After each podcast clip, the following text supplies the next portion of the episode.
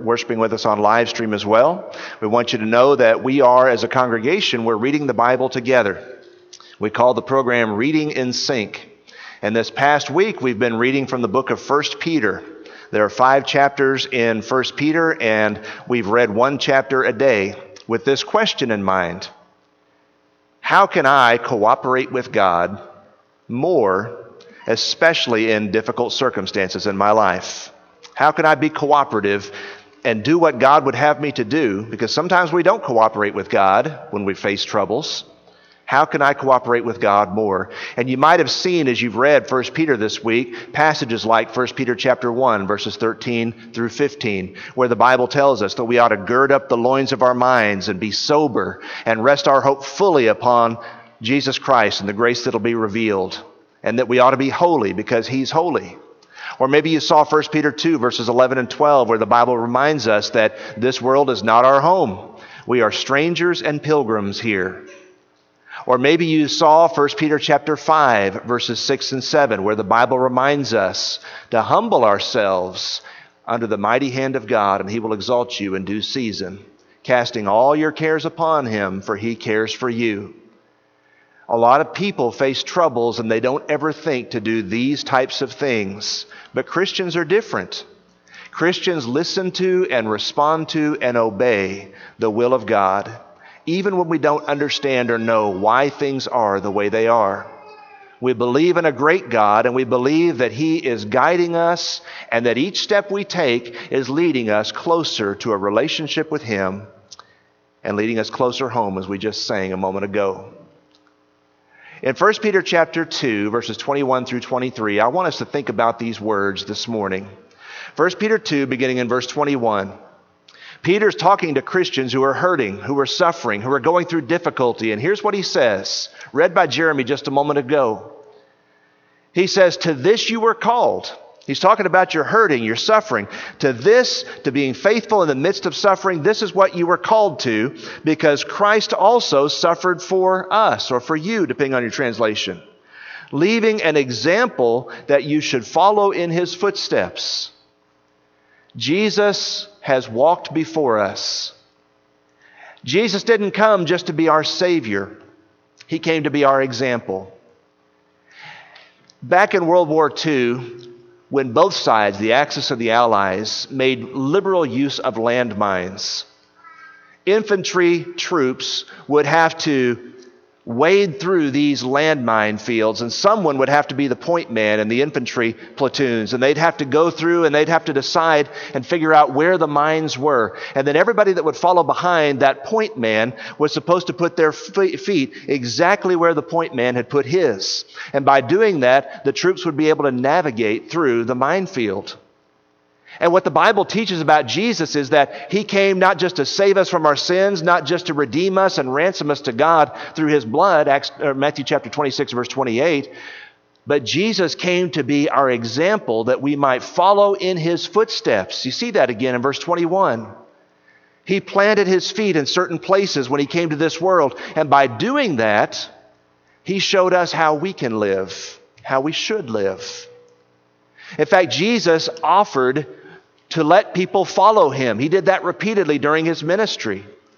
In Matthew 16, verse 26, if anyone would come after me, let him deny himself, take up his cross, and follow me. Remember? After he washed the apostles' feet in John 13, in verses 15 through 17, he said, Do you know what I've done? You call me Lord and teacher, for so I am, but I have washed your feet. And I've left you an example that you should do as I have done to you. Jesus didn't come just to save us from sin, He came to be our example. And the Bible challenges us with this thought we ought to follow Christ. We ought to be in the very footsteps of Christ. And each step we take ought to lead us closer to Christ likeness. May I ask you the question this morning? If you continue to follow the path you're on right now, if you continue to walk in the direction you're walking right now, where will you be at the end of your days? if you continue to make the choices you're making, to make the decisions and have the values that you hold, if you continue with those things, where will you be when you arrive at your deathbed? Where will your life be at that point? You see, the challenge of Christianity is to leave our way behind and to walk after Christ, to follow Him. And the thing about following Jesus is that it is ennobling. It lifts us up because Christ is high, and someone who is higher than we are can lift us up can raise us up. As a matter of fact, in Ephesians chapter 1 verse 21, the Bible says that Jesus is far above all. And so he reaches down and he invites us to come and to be raised up. When you decide that you want to truly follow Jesus, when you want to put, put your feet where his feet are, you want to follow in his footsteps, when you decide you want to do that, it changes everything about our lives. And maybe one of the things we ought to do as Christians is to sit down and ask ourselves this Do I want what he wants? Are my motives the same as his motives? Because if I'm going to follow in Christ's example, those things have got to be true. I need to want what he wants. I've got to have the same motives that he would have. I want to have the same priorities that are his. I want to think about how Jesus lived, and I want to live that way too. Each step I take, I want to be like Jesus Christ. I'd like to challenge you this morning with these thoughts. As we consider following in the footsteps of Christ, 1 Peter chapter 2 verse 21, there are five areas in which we ought to try, I strive to be more like Christ. If we really would follow in the footsteps of Christ, five areas in which we ought to contemplate whether we're really as like him as we need to be. Area number one is this if I would be like Christ, I must think the way Christ thought. A lot of people don't give much attention to what's going through their minds. It's easy to turn on the streaming service and to veg out and to not think much about what we're thinking. But you're thinking something. And it's been said that people's souls are dyed the color of their thoughts. What we think about all day long, that's what we are. And the Bible challenges us when it comes to thinking to have this mind in you the mind of Christ, Philippians 2 and verse 5. It's about how and what we think. In Proverbs 23, verse 7, the Proverbs writer says, As a man thinks in his heart, so is he. You are what you think about all day long. Years ago, I read a book on communication. It was fascinating. I'd never, I'd never thought about this before, but the book suggested that everybody has an internal dialogue going on all the time. We're talking to ourselves all the time. We're saying things about our circumstances, we're saying things to ourselves about other people, but most of our dialogue has to do with who we are and what we're like. What is your internal dialogue saying about you and about who you are and about what you're like? The Bible says we are what we think. And if we would follow in the footsteps of Christ, if we would follow his example, we're going to have to think the way he thought. Isaiah 55, verse 8, God said, as he looked down upon mankind, My thoughts are not your thoughts, my ways are not your ways. We don't often think like God thinks. How can we have the mind of Christ? How can we think the way He thinks? The answer is found in Scripture. Open your Bibles, if you would, to Hebrews chapter 8, and I want you to look with me at verse 10. Hebrews chapter 8 and verse 10, and listen to what the writer tells us about how God wants us to think. Hebrews chapter 8 and verse 10. For this is the covenant I will make with the house of Israel, God says, after those days, says the Lord. I will put my laws in their mind and write them on their hearts, and I will be their God, and they shall be my people. You want to start thinking more like Jesus? We must inscribe the precious and glorious Word of God on our hearts and on our minds. That's what God says a Christian is. A Christian is someone who has His Word, God's words, and God's thoughts written on our hearts, written on our minds. And so, what we're doing is replacing that internal dialogue that's going on, and we're just saying whatever comes to mind, whatever we think. We're starting to replace that with thoughts that come from God and from God's Word. That's part of the reason why we want to read more of God's Word, because as we read, we're absorbing God's thoughts, God's mind. And what happens is we start to have the mind of Christ as we allow God's word to change our thinking. God desires for people to take his words and to write them on their minds and hearts. That's how we go about having the mind of Christ. You are what you think. Whether you know it or not, whether you believe it or not, what you think shapes everything else about you. When we have the mind of Christ, what's the result? When we have the mind of Christ, we're going to be spiritually minded, not carnally minded. That's worth pondering. We'll be spiritually minded, not carnally minded. But not only that, we're going to have our priorities ordered the way that Jesus did. There were certain things that Jesus said no to while he was here. There were certain things that he said he had to do while he was here. When we have the mind of Christ, we start to see the difference and discern. When we have the mind of Christ, we think like Jesus. We ponder and look at situations the way he did. We hunger and thirst after righteousness, Matthew 5 and verse 6. We must think the way Christ thought. You want to walk in the footsteps of Jesus? Secondly, we must love the way Christ loved. Take your Bible, if you would, and open to John 13 and look at verses 34 and 35. Want to have the mind of Christ, or want to, uh, want to follow Christ and follow his example, we must love the way Christ loved.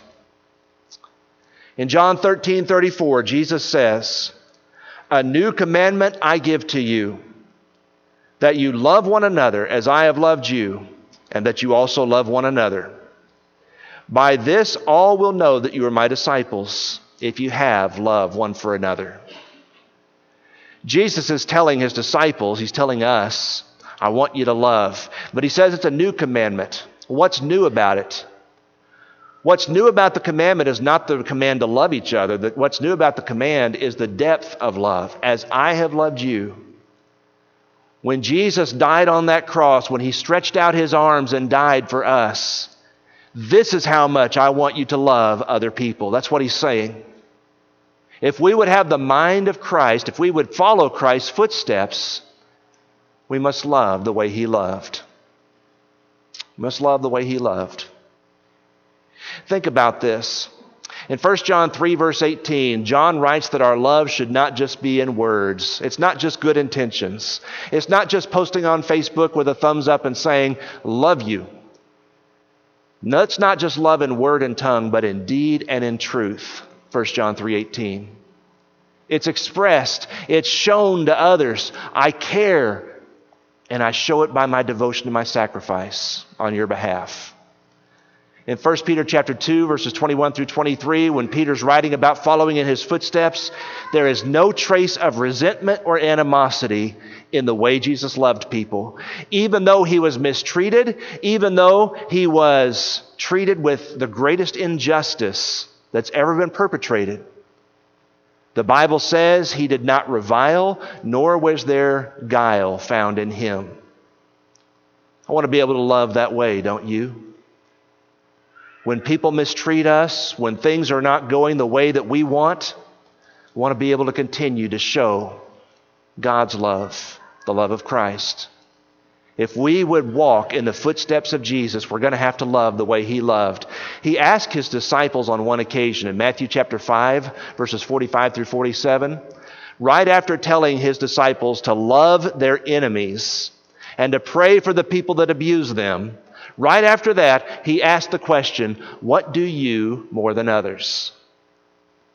And what he was recognizing in that passage is that everybody has people around them that love them, that appreciate them. But he says, My disciples are marked by a special kind of love. Not just a love for one another, but a love even for those that are their opponents. My disciples are different. What do you more than others? If we would follow in the footsteps of Jesus Christ, we're going to have to love the way he loved. Following in his footsteps, following his example. Number three this morning, if I would follow in the footsteps of Christ, this must be true of me.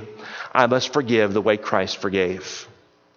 When Jesus was nailed to the cross, that famous prayer, the first thing he said from the cross, Luke 23, verse 34, Father, forgive them, for they do not know what they're doing. They're nailing the Son of God to the cross. He's done nothing worthy of that punishment. And yet he prays for forgiveness for his enemies, for those who are doing this to him. Turn in your Bibles, if you would, to Colossians chapter 3. And I want you to look at verse 13. Colossians chapter 3 and verse 13.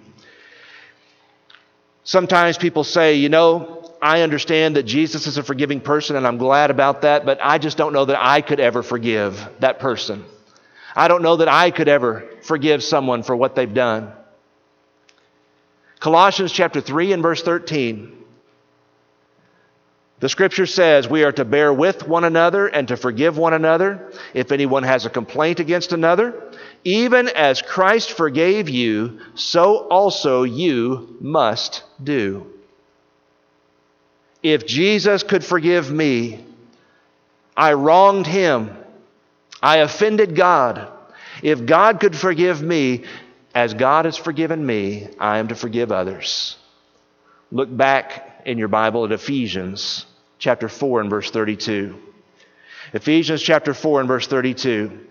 Be kind to one another, tenderhearted, forgiving one another, even as God in Christ forgave you. There it is again, that phrase. As God has forgiven me, as Christ has forgiven me, that ought to be the way that I treat other people. It's about following in the footsteps of Jesus. It's about living the way He lived and thinking the way He thought and forgiving the way He forgave.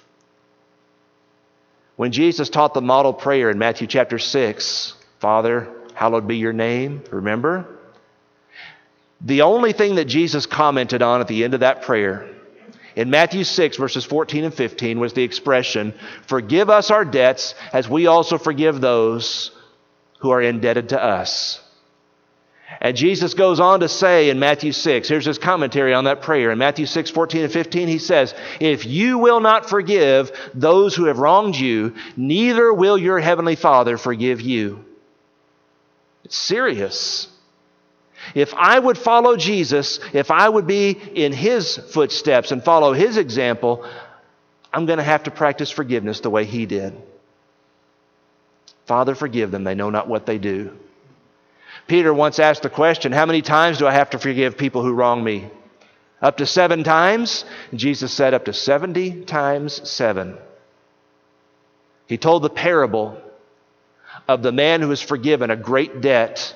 And then he went to his friend who had just a small debt by comparison and was angry with him and threw him in prison. And his master was angry because he had forgiven such a tremendous debt and now he was holding his friend responsible for such a small debt. Forgiveness has to do with letting things go, with reconciliation in our relationships.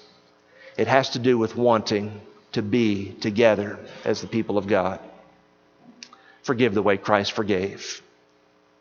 What must I do if I would follow the example, the footsteps of Christ? Number four, we must endure as Christ endured.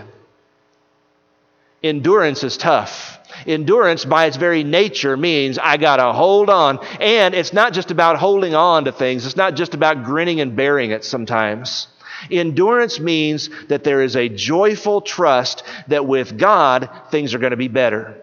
In our high school Bible class, I'm teaching the high schooler and junior high on Sunday mornings, we talked about Romans 8 18 this morning. How the Bible says, I consider, I reckon that the sufferings of this present time are not worthy to be compared with the glory that shall be revealed in us. The difficulties and the challenges and the problems that we face We are to endure those as Jesus endured, looking for something better because God promises that. Open your Bibles to Hebrews chapter 2. Hebrews chapter 2. Look at verses, er, excuse me, Hebrews chapter 12, verses 2 through 4. Hebrews chapter 12, verses 2 through 4. And think about what the Hebrews writer is saying. We are to run with endurance, verse 1, the race that is set before us. Hebrews 12, verse 2, looking unto Jesus, the author and finisher of our faith, who for the joy that was set before him endured, there's that word again, the cross, despising the shame, has sat down at the right hand of the throne of God. For consider, verse 3, him who endured, there's the word again, such hostility from sinners against himself, lest you become weary and discouraged in your souls, for you have not yet resisted the bloodshed, striving against sin. We look to Jesus, we look to the way he endured, and we reflect on that as we struggle and as we suffer. We must endure as Christ endured. In 2 Timothy 2, verse 3, Paul told Timothy, a young preacher, to endure hardship as a good soldier of Jesus Christ. I've thought about that a lot over the years. When you read about wars and military history, you'll find that most of the time, troops are put into situations in less than ideal circumstances and giving, given missions that are often impossible to accomplish. And what are those troops, what are those soldiers expected to do? They are expected, in whatever circumstance, to be faithful to their country, endure hardship. And what the Bible is telling us as Christians is that we are to endure hardship as good soldiers of Jesus Christ. Endure hardship, do the work of an evangelist, 2 Timothy chapter 4 and verse 5. We endure as Christ endured. Not only that, Hebrews 12, verse 7 tells us that we are to endure chastening as Christians, the discipline of the Lord. The Bible teaches in 1 Corinthians 10, verse 13, that God will always provide a way of escape in every temptation that we may be able to endure it. In every temptation we face, there's a promise from God that we can, if we'll look for it, find a way to endure in faith. The Bible teaches in 2 Timothy 2, verse 10, that we are to endure all things. Paul said, I endure all things for the sake of God's elect. And then the Bible teaches in James chapter 5, verse 11. James was writing to Christians who were hurting as well, and he said, Behold, we count them blessed or happy who endured. Those who persisted and held on to their faith and were faithful to God's will, we count them blessed because they endured.